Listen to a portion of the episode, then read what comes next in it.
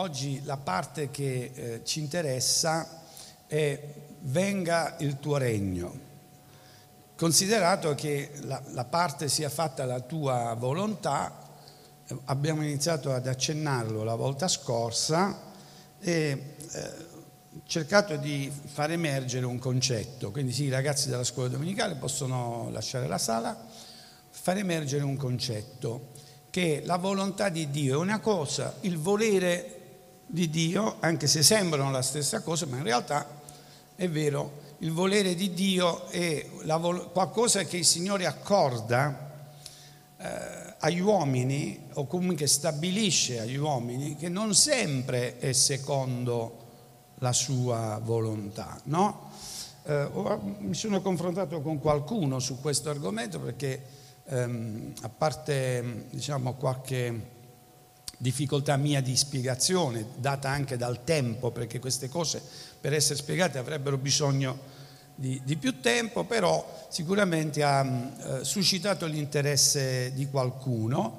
E sì, molte cose della legge antica sono state interpretate come la volontà di Dio, no, in realtà erano il volere di Dio, il volere di Dio per quel tempo, perché sapete, noi uomini, così come dice l'Apostolo Paolo, avevamo bisogno di essere educati la legge è servita per educazione, come educatore, pedagogo, ci dice l'Apostolo Paolo, per far crescere anche il senso morale eh, degli uomini. Sapete, il senso morale degli uomini, eh, se noi ci confrontiamo alle, alle generazioni molto passate, dove eh, era facile, ad esempio, vi ricordate, già nell'Ottocento, nel West, le persone andavano in giro con la pistola qualcuno può dire pure oggi. Però all'epoca si sopravviveva perché tu avevi la pistola. Chi sopravviveva? Sopravviveva quello che era più veloce eh, a sparare, non chi aveva ragione, no? non chi era nella giustizia. E così era, eh, era, il far west, si dice. Ancora oggi, quando si utilizza questa parola, eh, per dire che cosa? Per dire che le cose non sono secondo giustizia, secondo legge, ma vengono fatte un po' ognuno come gli pare meglio. E chiaramente questo non migliaia di anni fa, qua stiamo parlando di circa 150 anni fa, no?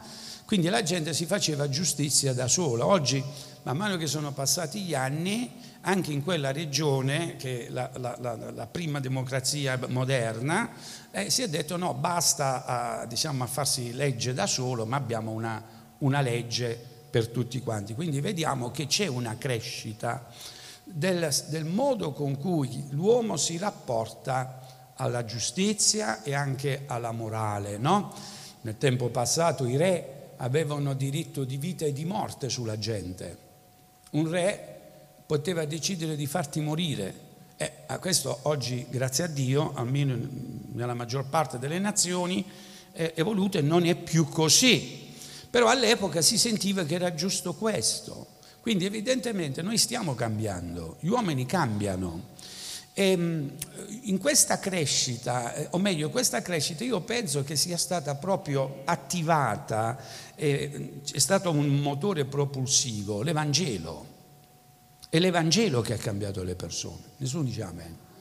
Io dico che è stato Gesù a cambiare il mondo.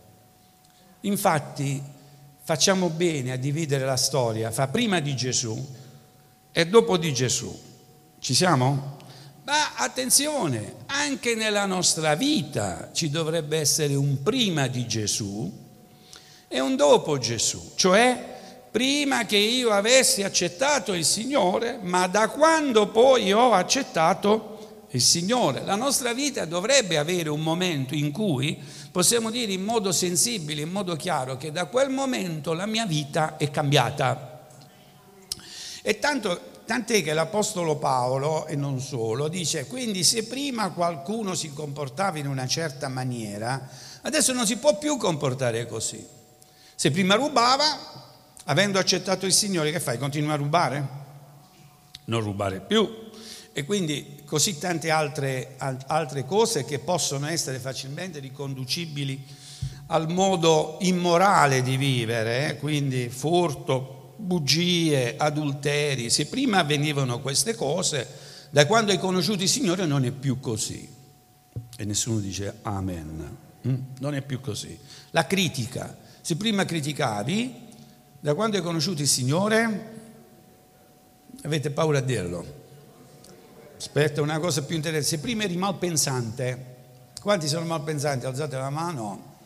Eh, qualcuno ogni tanto è vero, eh, eh, malpensante. Se tu sei malpensante, se eri malpensante, dopo che Gesù ti ha detto, la, la parola dice, da quando abbiamo conosciuto il Signore, non conosciamo più gli uomini secondo la carne. Perché? Ognuno è una nuova creatura. Tutte le cose vecchie sono passate, ecco, ogni cosa è nuova. E allora significa che un, un cambiamento nella nostra vita ci deve essere.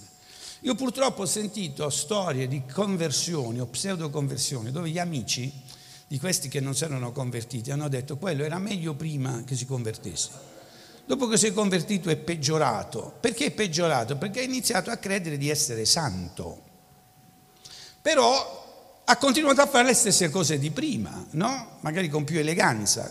Ora, la nuova nascita è un fatto importante, guardate, perché se noi non consideriamo veramente questa, questa propensione, così come abbiamo letto, no? ad abbandonarci veramente nelle mani del Signore. La, la prima lettura, se la vogliamo riproporre, ci dice di non essere con ansietà solleciti, giusto? È vero che abbiamo letto questo? Che, che, che passi abbiamo letto? No, non ve l'ho letto, non ve l'ho indicato questo. Ah, scusate.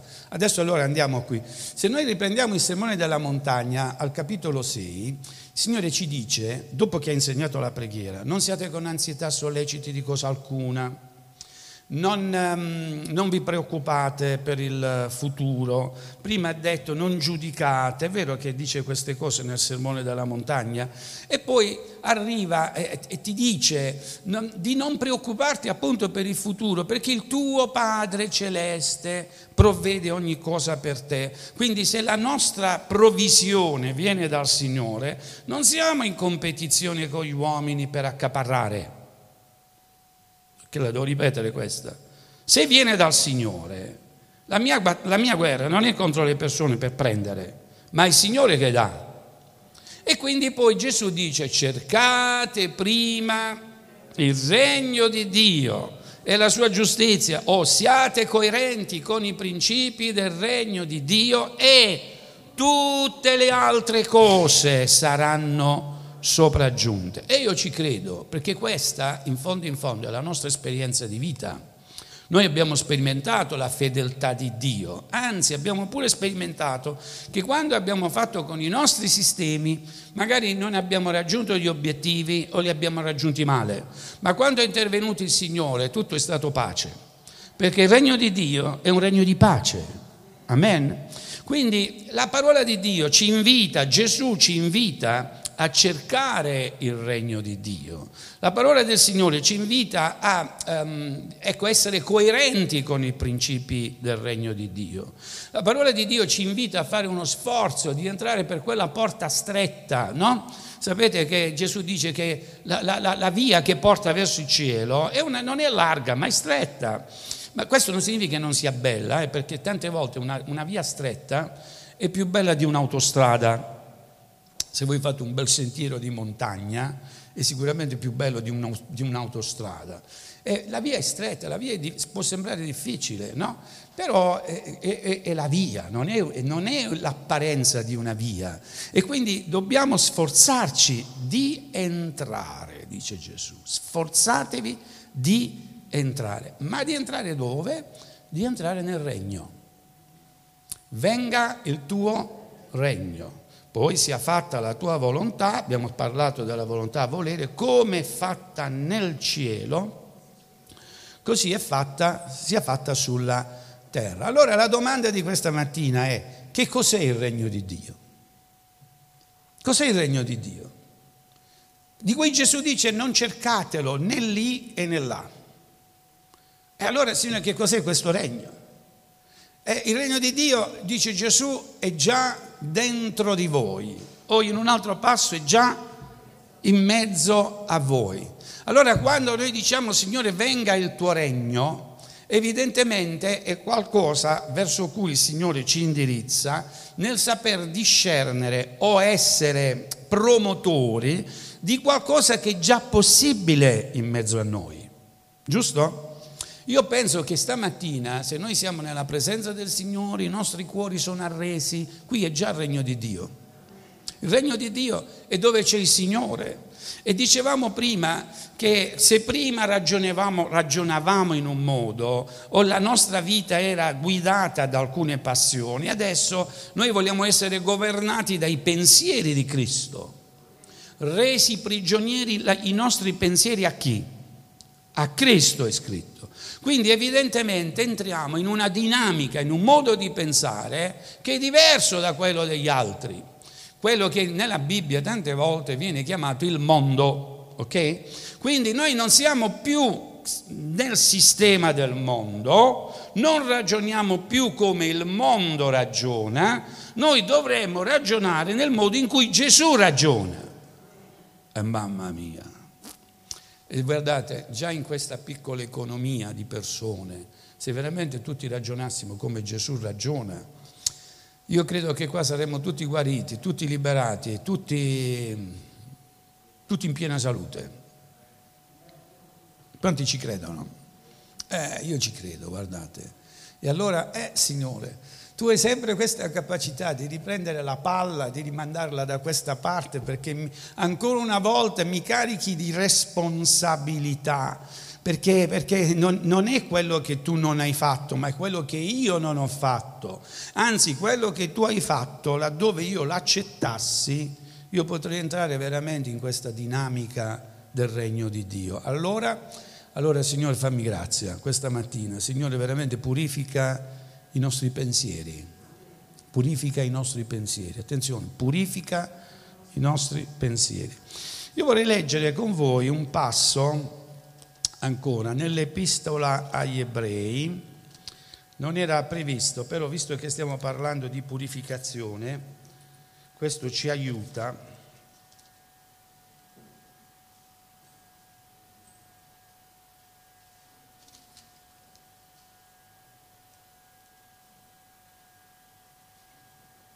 al capitolo 9.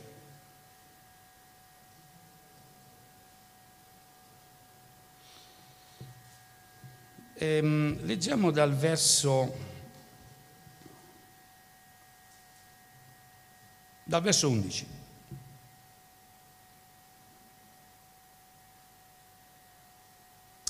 È scritto ma venuto Cristo, sommo sacerdote dei beni futuri, egli attraverso un tabernacolo più grande e più perfetto, non fatto da mani d'uomo, cioè non di questa creazione, è entrato una volta per sempre nel luogo santissimo, non con sangue di capri e di vitelli, ma con il proprio sangue. Così ci ha acquistato una redenzione eterna Infatti se il sangue di capri, di tori e la cenere di una giovenca sparsa su quelli che sono contaminati li santificano in modo da procurare la purezza dalla carne, quanto più il sangue di Cristo che mediante lo Spirito eterno offrì se stesso puro di ogni colpa a Dio, purificherà la nostra coscienza dalle, delle, dalle opere morte per servire il Dio vivente. Quindi Gesù purifica le nostre, cosa abbiamo letto? Non avete seguito la lettura, le nostre coscienze. Le nostre coscienze hanno bisogno di essere purificate. Poi al verso 23 era dunque necessario che i simboli delle realtà celesti fossero purificati con questi mezzi. Quindi parliamo di purificazione di simboli delle realtà celesti. Ma quali erano questi simboli? Tutte le cose del Tempio. Va bene? Dovevano essere purificate. Furono purificate col sangue, ricordate, della giovenca o dell'agnello in altri particolari momenti. Eh, adesso riprendiamo dal verso 24. Verso 23. Era dunque necessario che i simboli delle realtà celesti fossero purificati con questi mezzi, ma le cose celesti stesse dovevano essere purificate con sacrifici più eccellenti di questi. Cosa doveva essere purificato? Quali cose? Le cose celesti dovevano essere purificate. Ma nella preghiera di Gesù noi non diciamo sia fatta la tua volontà sulla terra come fatta nel cielo. Eppure qui delle cose celesti avevano bisogno di essere non diversamente di come la nostra coscienza ha bisogno di essere purificato. Lo devo ripetere. Quando noi parliamo delle cose celesti, noi pensiamo subito a delle cose perfette, pure in loro stesse, in esse stesse, ma invece qui noi leggiamo che le cose celesti avevano anche loro bisogno di essere purificate. E se i simboli delle cose celesti, quindi del Tempio celeste, sulla terra, veniva purificato con il sangue della giovenca, le cose celesti avevano bisogno di un sangue migliore per essere purificato. E qual è questo sangue? Allora il sangue di Cristo non è stato versato soltanto per purificare le, le nostre coscienze, ma è stato versato anche per purificare le cose celesti. Allora proseguo un attimo nella lettura, rileggo dal verso 23, le cose celesti stesse dovevano essere purificate con sacrifici più eccellenti di questi. Infatti Cristo non è entrato in un luogo santissimo fatto da mani d'uomo, figure del vero, ma nel cielo stesso per compiere ora la presenza, per comparire ora la presenza di Dio per tutti noi non per offrire se stesso più volte come il, il sommo sacerdote che entra ogni anno nel luogo santissimo con sangue non suo. Ci fermiamo qua. Allora, venga il tuo regno. Ma Signore, se questo regno è il regno dei cieli, i cieli avevano bisogno di essere purificati. Allora ho bisogno di capire, ma Signore, ma questo regno dei cieli è un regno che noi, quando diciamo venga il tuo regno, stiamo chiedendo il regno dei cieli sulla terra? Quando noi leggiamo eh, le parole di Matteo, per Matteo il regno, provate a fare questo studio a casa molto veloce, il regno è il regno dei cieli. Quando leggete invece i sinottici e anche Giovanni, il regno diventa regno di Dio. Ma per Matteo il regno è un regno celeste. Quindi Matteo ci mette nella prospettiva della purificazione delle cose celesti nelle quali noi entriamo ad abitare. Ma abbiamo letto in Apocalisse che l'obiettivo, il piano di Dio, rimettiamo Apocalisse capitolo 11 per cortesia, è quello di prendere, no, eh, non eh, ebrei, ma Matteo, scusate, Apocalisse capitolo 11, vai avanti nella, al verso 2, ancora, vedete cosa dicono?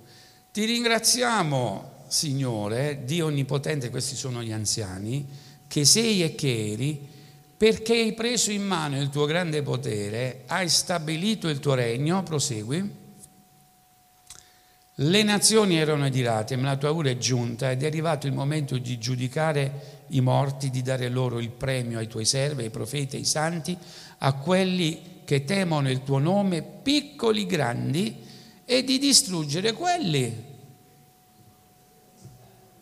È strano che qui i peccatori, come, come vengono identificati? Lo stiamo dicendo in questo periodo. Come quelli che... Mm. Lo dobbiamo ripetere questo.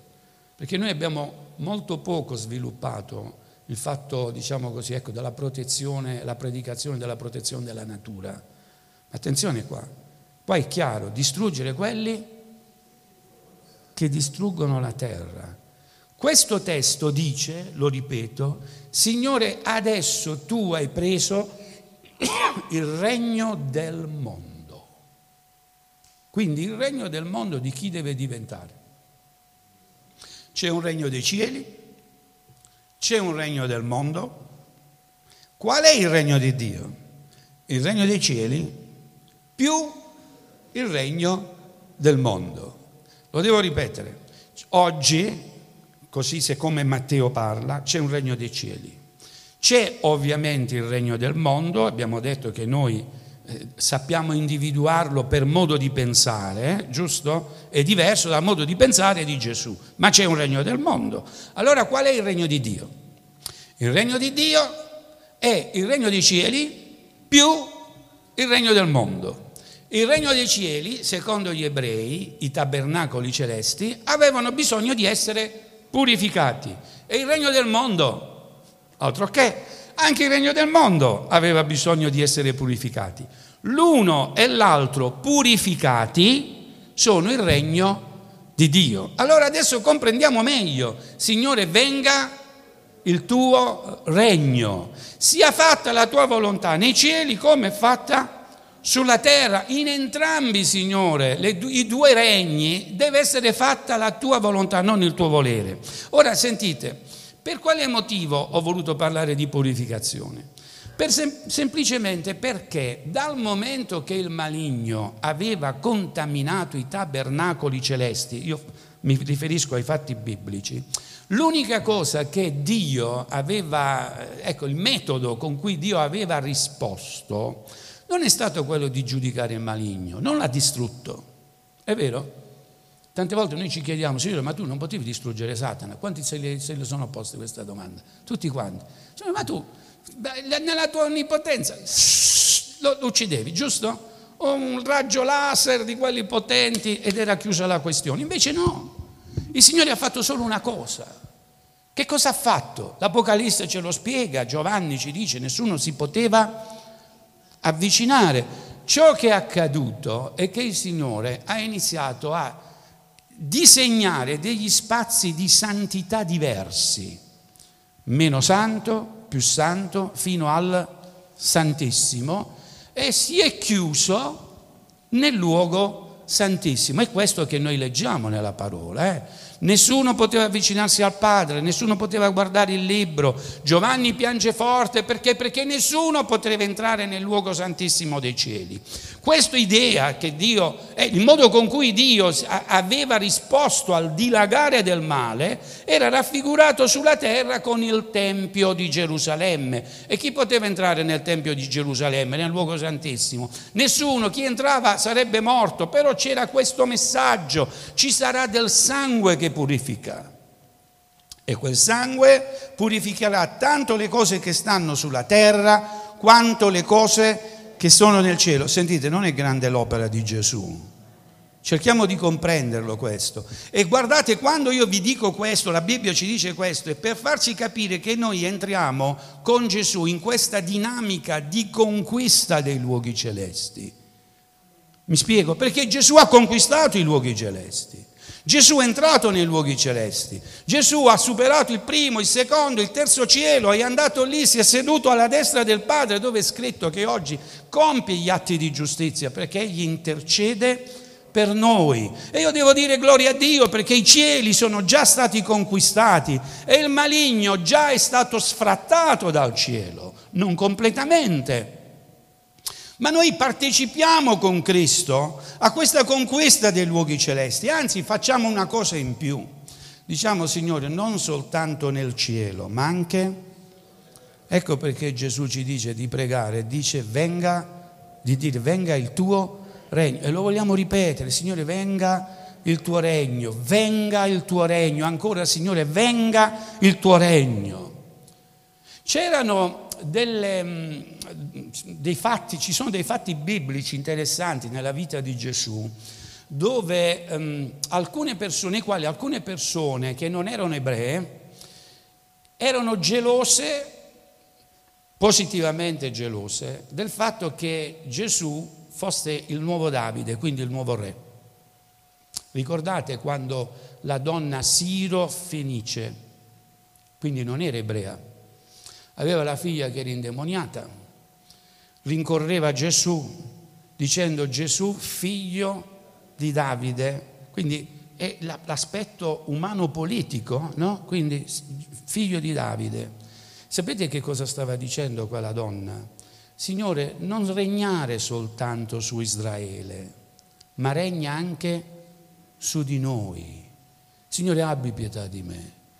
Sappiamo la storia, io non sono venuto per quelli della casa di Israele, noi tante volte abbiamo l'idea che le cose spirituali sono a, loro, a, sé stanti, no? Invece quella donna continua a dire no, no, Signore, anche se cade la briciola, ricordate, del pane, quella è sufficiente, Signore, è il Signore che fece. Grande la tua fede, amen. E sappiamo che in quel momento sua figlia fu guarita. C'è stata un'estensione del regno dei cieli verso la figlia, amen. E quindi è un regno che vuole, prende spazio, prende spazio nella misura in cui degli uomini accettano che Gesù sia il Signore. Il cieco di Gerico, beh, Gerico non era Israele, possiamo dirlo. Gerico rappresenta la ribellione, Gerico rappresenta veramente il mondo, eppure il cieco cosa gridava? Gesù, figlio di Davide, abbi pietà di me. E la gente lo sgridava, ma perché la gente lo sgridava? Perché chiamava Gesù figlio di Davide, ovvero sta dicendo Signore regna anche su questa città di, di, di ribellione. E allora è come se stava dicendo in quel momento venga il tuo regno. E quando quell'uomo ha potuto accostarsi a Gesù, Gesù in modo regale, è vero, eh, lui ha gettato il mantello, sappiamo il cieco, e Gesù gli ha detto come Davide faceva nella sala di giustizia, cosa vuoi che io ti faccia, Signore, che io recuperi la vista, il regno di Dio, il regno di Dio si è avvicinato e Gesù diceva, quando cacciava i demoni e faceva i miracoli, non si è forse avvicinato a voi il regno di Dio? Gloria a Dio, amen. Come si è manifestato allora il regno di Dio? Qual era la manifestazione non del regno dei cieli, perché dei cieli è dei cieli, ma il regno di Dio. Gesù lo diceva chiaramente, si è manifestato perché ci sono miracoli di guarigione e demoni che vengono cacciati. Lo devo ripetere, il regno di Dio si manifesta in mezzo agli uomini in questa maniera. Ci sono segni che vengono dal cielo, che accreditano una predicazione e dicono che fino a qui è arrivato il regno di Dio. Perché? Perché una persona è stata guarita pers- oppure delle persone tormentate o possedute dai demoni sono stati liberati.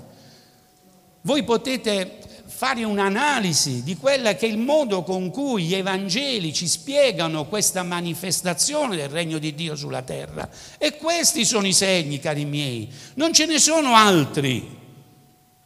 Ora, noi ci chiediamo, quando preghiamo e diciamo Signore venga il tuo regno, ci stiamo effettivamente rendendo conto di quello che chiediamo? Perché dovremmo essere come quella donna o come quel cieco che sono disponibili a dire Signore vieni a regnare su di noi. Amen. Ma vorrei proprio dire Signore regna su di me. Signore è su di me che devi regnare. Perché quando Gesù dice il regno di Dio è già in mezzo a voi, e beh, in mezzo a voi quando ci sono delle persone che dicono Signore regna su di me, Signore non la mia volontà, dicevamo la volta scorsa, ma la tua volontà volontà sia fatta. L'Apostolo Paolo dice noi conosciamo per esperienza quale sia la buona, gradita, accettevole, volontà, accettevole gradita volontà di Dio e dice che noi, si sottopone a questa volontà di Dio. Certo, per il volere noi preghiamo per fede perché in questa battaglia spirituale le cose cambiano anche su questa terra. Ma noi siamo qui per dire come Gesù, Signore, non la nostra, ma la tua volontà sia fatta. Signore, è vero, la tua volontà è buona per noi. Signore, non voglio né di più né di meno. Eh, lo so che questo, guardate, tante volte a pronunciarlo è defetto, ma nella vita dire questo è il segreto del successo di tutti quanti noi. Signore, né di più e né di meno che quello che tu hai stabilito per me. Amen. La parabola delle zizzanie, di che parla? Ora, se lo puoi rimettere per piacere Matteo. Bah, il tema è similitudini del regno, ma di quale regno? E uno pensa alle zizzanie, il nostro regno, invece ma dovremmo trovare una maniera più pam, ecco. No, no, no, prima, prima, all'inizio. No, questa è la spiegazione. All'inizio. Se, prendete la, ce l'avete la Bibbia? Eh, che peccato, una volta c'erano le Bibbie. Mo col cellulare e tutto il resto stanno i cinquantenni che sempre che stanno a leggere la Bibbia stanno a giocare a, al coso lì, eh, che non lo so. Eh, si parla, dicevo Matteo, parla del regno dei cieli e sembra una cosa strana perché eh, parlare del regno dei cieli e poi parlare delle zizzanie e uno dice ma che, che, che c'entrano le zizzanie con il regno dei cieli? Ma ehm, Cioè, vabbè, poi, poi lo, lo, troviamo, eh? questa è la parabola, no, questa è la parabola del seminatore. Subito dopo dice il regno dei cieli è simile, simile, simile. Allora, il regno dei cieli è simile. In questo discorso di, in cui Gesù vuole spiegare il regno dei cieli, non fa niente, basta così, poi, se no, il regno dei cieli è simile, introduce la, la parabola delle zizzanie. Allora, ripeto, ma può essere che nel cielo vengono seminate le zizzanie? Anche perché poi Gesù spiega la parabola e dice il campo è il mondo. Il campo è il mondo e ci sono i figli della luce, o i figli del, del Padre, e ci sono i figli del maligno, giusto? Il maligno ha seminato che cosa? Figli suoi che mettono le radici come la zizzania e si vanno a intrecciare alle radici di chi? Alle nostre. Ora Gesù ha detto, Padre, io non voglio che tu li tolga dal mondo, è vero? Come finisce la preghiera non sacerdotale, il Padre nostro?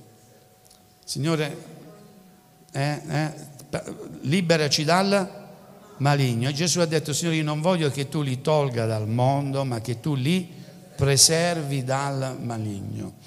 Quindi noi siamo nel mondo e il mondo, così come ci dice la parabola delle zizzanie, mette delle radici attorno a noi. Il peccato che facilmente ci avvolge. È vero che eh, la parola ci dice tante volte questo, guardate, noi siamo immersi nel mondo, è chiaro che eh, noi, come quando una persona si tuffa nel mare, noi ci tuffiamo nel mare, siamo completamente bagnati, però noi, non essendo acquatici, cerchiamo di non respirare quando ci siamo tuffati nel mare, giusto? Allora cerchiamo di capire, noi nel mondo è come se noi vivessimo o viviamo in apnea, noi siamo nel mondo, possiamo respirare le cose del mondo? No. Possiamo lasciare che il mondo entri dentro di noi? No, però siamo nel mondo e queste radici vengono attorno a noi. Gesù sta spiegando, guardate, il regno dei cieli. Sta spiegando il regno dei cieli però mettendo il riflettore sulle cose che accadono sulla terra. E allora come mai questo modo di Gesù di spiegare il regno dei cieli partendo dalle cose della terra? Perché attenzione, il regno dei cieli e il regno della terra sono stati creati, o meglio, quello che, la creazione celeste, la creazione visibile, la nostra, quindi terrestre, è stato creato dallo stesso Padre. Dio ha creato tutte le cose, tanto le cose che sono nel cielo, quanto le cose che sono sulla terra. A chi appartengono i cieli? A Dio. E a chi appartiene la terra e i suoi abitanti? Salmo 24 a Dio. Tutto appartiene al Signore. Ora è interessante vedere che spiegare il regno dei cieli, Gesù porta, secondo Matteo, degli esempi di, quello che accade sulla terra. Allora significa che le cose che accadono sulla terra sono in collegamento alle cose che accadono nei cieli e le cose che accadono nei cieli sono in collegamento alle cose che accadono sulla terra. Chiaro? Ecco il combattimento spirituale. La nostra battaglia non è contro carne e sangue. E allora in che cosa consiste la battaglia? La battaglia è fare in modo che il regno di Dio, venga il tuo regno, la volontà di Dio. Ehm, così, eh, diciamo, pura per come è, non diventi una serie di voleri per gli uomini, ma venga veramente la volontà di Dio sulla terra. Chiaro? Facciamo un esempio. Era secondo il volere di Dio lapidare delle persone? Eh no, sì, invece, stava nella legge. Era secondo la volontà di Dio lapidare delle persone? No, allora ripetiamo. Secondo la volontà di Dio, perché Dio non vuole che muore nessuno. Dio ha tanto amato il mondo affinché chiunque crede in Lui non perisca, ma abbia la vita eterna. Quindi c'è una volontà di Dio, però poi c'è stato un volere, abbiamo spiegato. E quindi quando Gesù è venuto ha cercato di portare la volontà, non il volere. Chiaro? E quando stava quella donna che stava per essere lapidata, che cosa ha fatto Gesù? Ha infranto la legge. Oh, sentite, la legge era chiara. Quella donna doveva essere lapidata. Ma Gesù ha fatto in modo che quella donna non fosse lapidata. Allora quando noi diciamo Signore venga il tuo regno, Signore sia fatta la tua volontà, stiamo chiedendo che su questa terra venga la volontà di Dio, non i voleri di Dio. Perché i voleri di Dio sono stati condizionati dalla nostra debolezza. Noi abbiamo bisogno, dicevamo la volta scorsa, gli uomini hanno bisogno di vedere uno sulla, sulla, sedia elettrica. E qualcuno potrebbe dire, vedi, è scritto nella legge di Mosè che bisogna uccidere colui che ha ucciso. Il, l'occhio per occhio, dente per dente, non è nella volontà di Dio. Chiaro questo concetto? Nessuno dice amen. Tu mi hai dato uno schiaffo, io che devo fare? Eh? Noi oggi come ci salutiamo? Noi oggi ci salutiamo prima con il santo bacio, ma da quando sta il lockdown con il santo pugno. E molto probabilmente di qui a un po' di anni, se qualcuno trova qualche predicazione, salutatevi con il santo pugno, qualcuno dirà sì perché all'epoca uno puniva l'altro con un bel pugno. Noi vogliamo reagire, ma questa non è la volontà di Dio. E quando diciamo Signore venga il tuo regno, sapete cosa stiamo dicendo? Signore, se uno mi ha fatto del male, Signore perdonalo, come, come, perdona me perché io perdono lui. È vero che dovremmo dire questo. Signore, se uno mi ha rubato, sapete c'è una cosa bellissima di quegli uomini che lo dicono in sincerità ti hanno rubato, il Signore li benedica, ma non detto con la bocca, detto col cuore. Ma sapete che non è facile? Ci rendiamo conto che non è facile. Se uno ti ha rubato, ti ha fatto uno sgarro, tu vai a dormire tutta la notte, tu stai pensando a come devi reagire, no? Se una persona ti ha detto delle cose che non ti sono piaciute, non che ti ha fatto qualcosa, ma ti ha detto delle cose, tu dormi e non dormi. Perché stai a pensare a che cosa? Domani quello vedo. È vero o no? Me, mi è dispiaciuto che non mi è venuto di dirgli questo fatto. No, non siete così voi. Ma domani che lo vedo, voi siete più santi di me. E ditelo a me, fatemi almeno illudetemi. domani che lo vedo gli darò quelle quattro parole. Invece poi interviene lo Spirito Santo, la legge di Dio e il giorno dopo, se sei un credente che lo vedi, non dici niente. Dici andiamoci a fare un caffè. E inizi veramente a alimentare verso di lui da capo quei pensieri di amicizia positivi, no? Ma sentite, questo è il regno di Dio. Che cosa pensate che sia? Questo è il regno di Dio. E Gesù ha detto, il regno di Dio è già in mezzo a voi.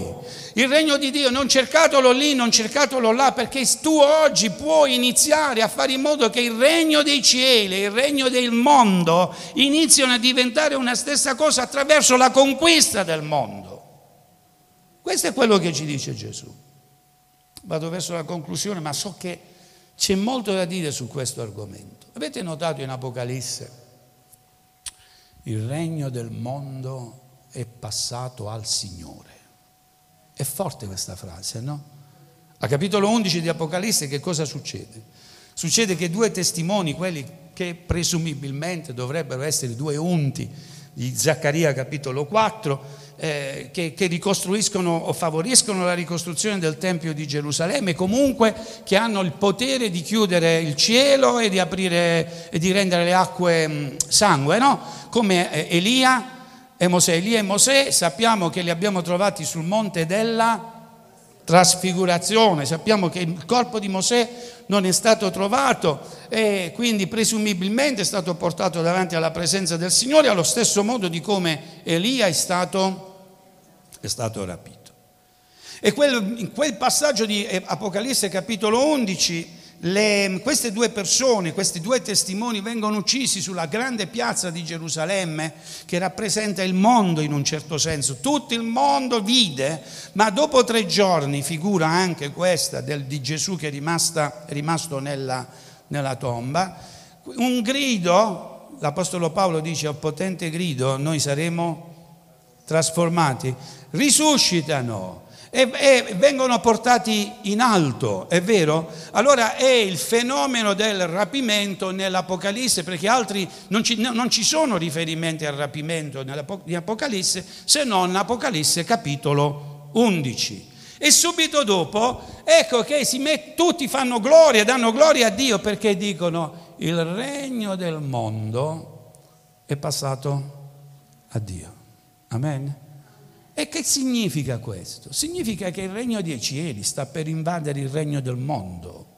Gesù sta tornando. Amen. Eh, guardate, un giorno noi, noi ci guarderemo qui, eh, anzi, quelli che rimangono, io voglio dire, voi vi, vi, vi guarderete qui. Sapete perché io devo, devo recuperare uno spazio di, di, di legittimazione pastorale? Perché quando ci sono quei film in televisione sul rapimento, il pastore rimane sempre sulla terra. Io non so chi li fa questi film, ma ci devo parlare, no? Io vorrei sapere perché alla fine quel, quel fratello, quella sorella vengono presi, poi rimane quello così così sulla terra che di solito è il marito, sempre pure un'altra cosa, sempre i maschi che le devono, eh? perché la moglie invece era molto spirituale, la moglie è stata presa, il marito è rimasto e va in chiesa e chi trova? Il pastore. Io voglio andare col Signore. Voi quello che volete fare, eh, fate. Ma quando noi andremo col Signore, amen, noi non andremo col Signore per non fare nulla. Abbiamo il compito di tornare per cacciare completamente il maligno, perché è scritto che è stata la vostra testimonianza a sconfiggere Satana, è vero? È stato sconfitto attraverso la testimonianza dei santi del Signore e perché i santi del Signore hanno mantenuto fedeltà che il maligno viene legato per mille anni. Gloria a Dio per questo. Allora, dobbiamo aspettare per forza il ritorno del Signore per legare il maligno? Oppure oggi, perché Gesù ci insegna a farlo, possiamo dire venga il tuo regno. E quando Proprio ieri parlavo con un uomo molto travagliato che diceva io ne ho passate tante nella vita e mi sembra come se il maligno ce l'abbia con me. E io ho detto guarda che è scritto a, resistete a Satana ed egli fuggirà da voi. Amen. E sapete questo non è cambiato per tutti quanti noi. Se noi resistiamo al maligno, noi stiamo disegnando confini del regno di Dio più ampi Resisti a Satana in casa tua. E sai quel canto, è la casa un paradiso? Quanti se lo ricordano, no? I più, i più, è la casa un paradiso. Ma perché? Perché hai messo il termocamino? Perché c'hai il, um, il come si chiama, la, la, la lavatrice e l'asciugatrice? No, quando c'è il Signore c'è la gioia, c'è il sorriso, è un asilo di che cosa? D'amore. Ma da chi dipende? Dalla signora che abita sopra? Eh? Dipende da, dalla promozione al supermercato? Dipende da noi. E attenzione, che la famiglia è un campo di combattimento. È proprio lì che bisogna oggi resistere a Satana Perché il maligno vuole fare l'opera sua, figli contro i genitori, marito contro la moglie, moglie contro la marito e così via. No, no, è lì che bisogna iniziare a lavorare. È lì che noi dobbiamo dire, Signore, questo luogo ideale è il tuo regno, Signore. Amen. E quando noi resistiamo a Satana, Satana è scritto molto chiaramente, egli fuggirà. Ma perché fuggirà? Perché il maligno non può essere nel regno di Dio. Il maligno non può essere. Quando in questi giorni che stiamo facendo i lavori lì a Bari, di fronte c'è una casa un po' particolare. E che ridi tu, scusa? Rida lì, che non è venuta, gli hai detto tu. C'è una casa un po' particolare. E c'è la musica, no? Ieri ho sentito Mark che cantava musica napolitana, perché lì eh, tutto, la, tutto, l'ambiente veniva mosso da queste vibrazioni di hanno arrestato a papà, e, la polizia mi ha beccato, insomma, questo era un po' la... Io so che ci sono dei cultori anche, delle persone che apprezzano in mezzo a noi quel tipo di, eh, di produzione musicale. Ma vuoi sapere una cosa? A casa tua, nella tua macchina, ma metti un cantico. Non sto dicendo che devi sentire solo i cantici, no? Sto dicendo che ci possono essere momenti in cui la musica, il sottofondo, e soprattutto se li mettete anche un po' in italiano così capiamo pure quello che stiamo dicendo, no? E iniziamo a dire gloria a Dio, perché una musica, anche se in inglese, però almeno sai che c'è un testo in italiano che riecheggia nella... Mettete anche i canti vecchi se vuoi mettere e canta insieme a loro, inizia a dire ora guardo a quel legno lassù. E se tu stai cantando quello, è difficile che inizi a mandare a Trigiano eh, le persone, perché a te, quel paese, un paese qualsiasi, mi è venuto Trigiano, le persone che ti stanno attorno, comprendi che quello diventa già il regno di Dio, sì o no? Che cos'è il regno di Dio? Vogliamo pregare. Eh, prego Giuseppe. Voglio raccontarvi la storia di questo personaggio, la Bibbia che ce, la, ce lo presenta. Era un uomo eh, che aveva fatto tanto male, non era riuscito nella sua vita a vivere bene, e succede, no? Per cui ha problemi con la giustizia, lui è un altro. Eh, vengono accusati di omicidio oltre che di furto. Nella Bibbia vengono chiamati due ladroni. Ricordate? Sappiamo la fine fisica che fanno, ma sappiamo non soltanto la fine fisica che fanno.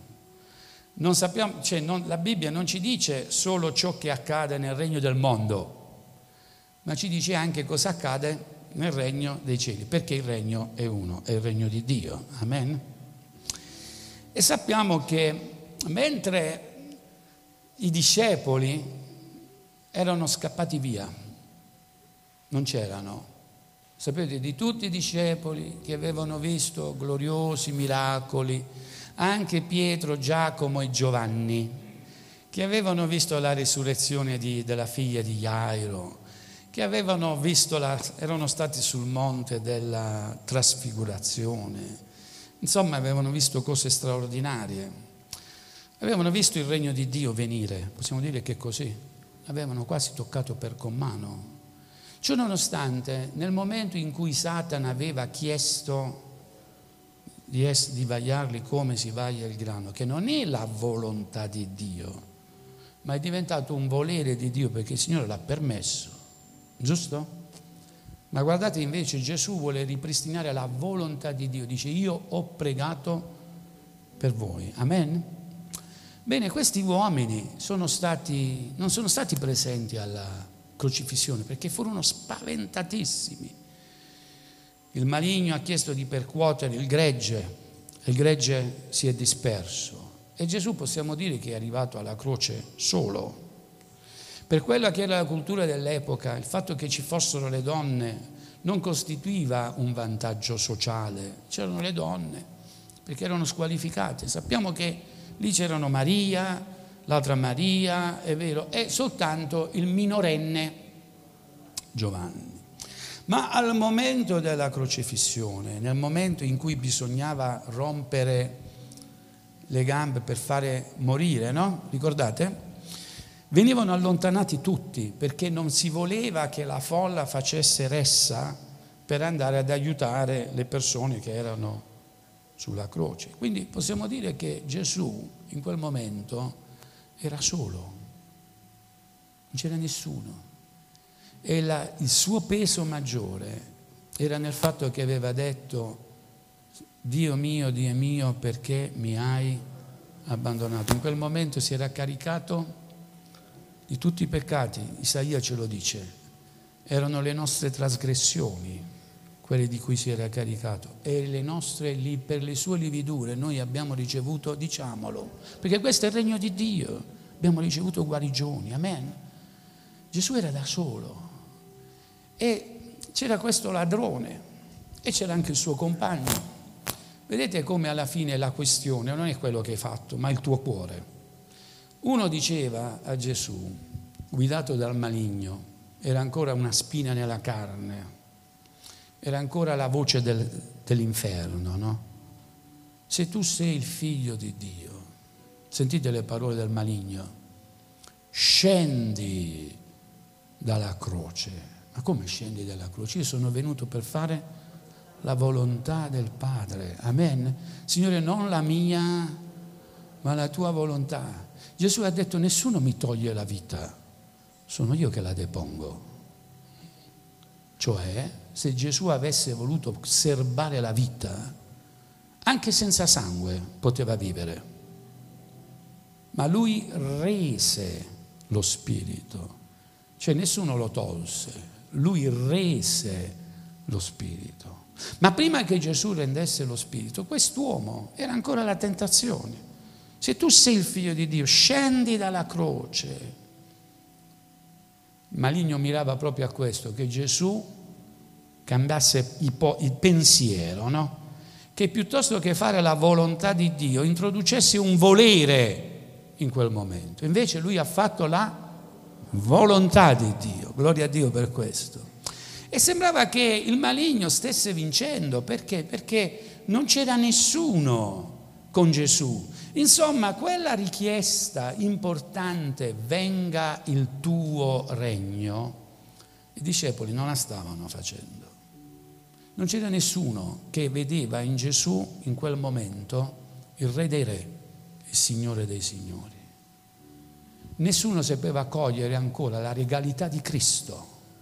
E questo sembrava la vittoria del maligno, perché il maligno aveva detto tutte le cose sono mie, mi appartengono, io do il tuo successo o il tuo insuccesso. Sapete che il maligno vuole convincerci di questo. La riuscita nella nostra vita non dipende dal maligno, altro che parlare di maledizioni, dipende dal Signore. Rendiamoci conto di questo.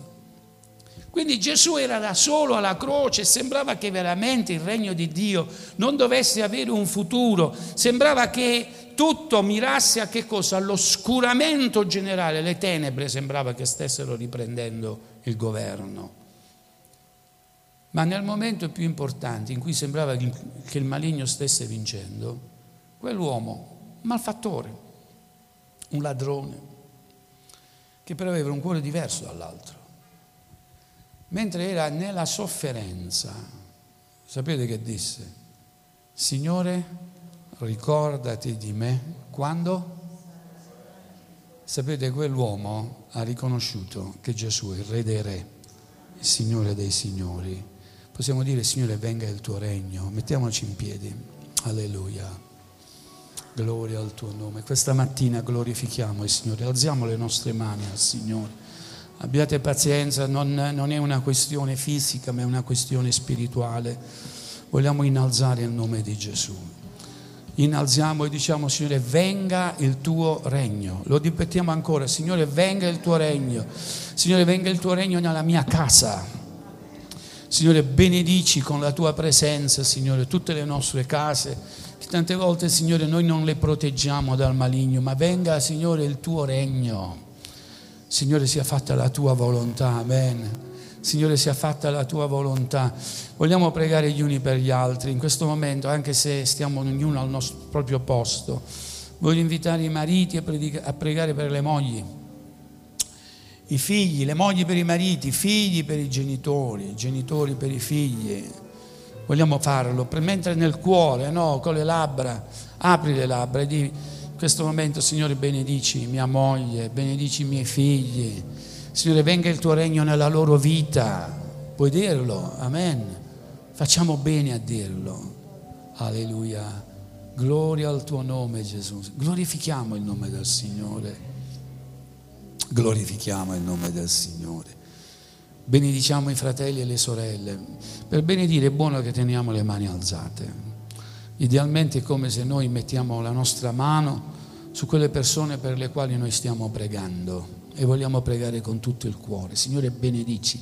Sapete che mentre tu dici venga il tuo regno, il maligno è sconfitto c'è una rabbia nell'inferno, ma non preoccuparti perché è scritto che le porte dell'inferno non potranno resisterti, non ti potranno resistere. Vorrei invitarti a riprendere la tua dignità e autorità come figlio di Dio. Giovedì abbiamo parlato di che cos'è l'autorità.